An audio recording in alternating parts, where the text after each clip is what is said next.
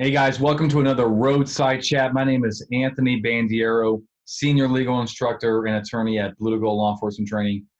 This question comes from an officer in California, and he asks whether, if you're executing a search warrant on a cell phone, and let's say the search warrant is for uh, firearm violations, right? You can picture maybe a gang member, uh, a felon, and we believe that we have evidence of firearm, you know, that firearm possession on the cell phone.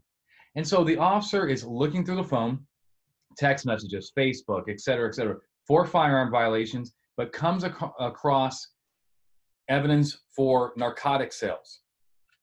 Does the officer have to stop searching the phone and for, you know, in, in order to does the officer have to stop and go get a piggyback warrant, or can the officer still continue to look for firearm violations and, and again see other evidence in plain view for narcotic sales, and will that come in?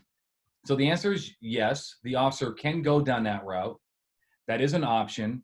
Officers are not required to, as long as the scope of the search remains within the boundaries of the search warrant. So we're still looking for firearm evidence, then we are good. However, you know, and he also, I think, acknowledged that the best practice, of course, would be to get a piggyback warrant.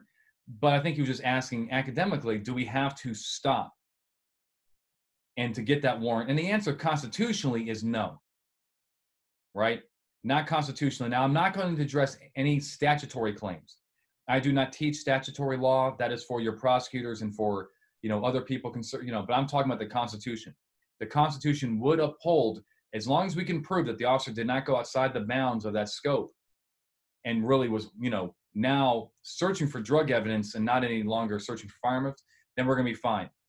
But at the same time we know that best practice especially for firearm or for uh, for sales because that's a very serious crime we may we're going to want a timeout and just shut the phone down temporarily go get the warrant the piggyback warrant, come back, and then specifically search for firearms, more firearm evidence, and directly search the phone for sales. I hope this helps. Um, keep your questions coming. Until next time, stay safe. When it comes to legal training, we're the gold standard. Visit bluetogold.com or call 888 579 7796 today to purchase the Search and Seizure Survival Guide, register for a class, or learn how to bring our search and seizure training to your agency.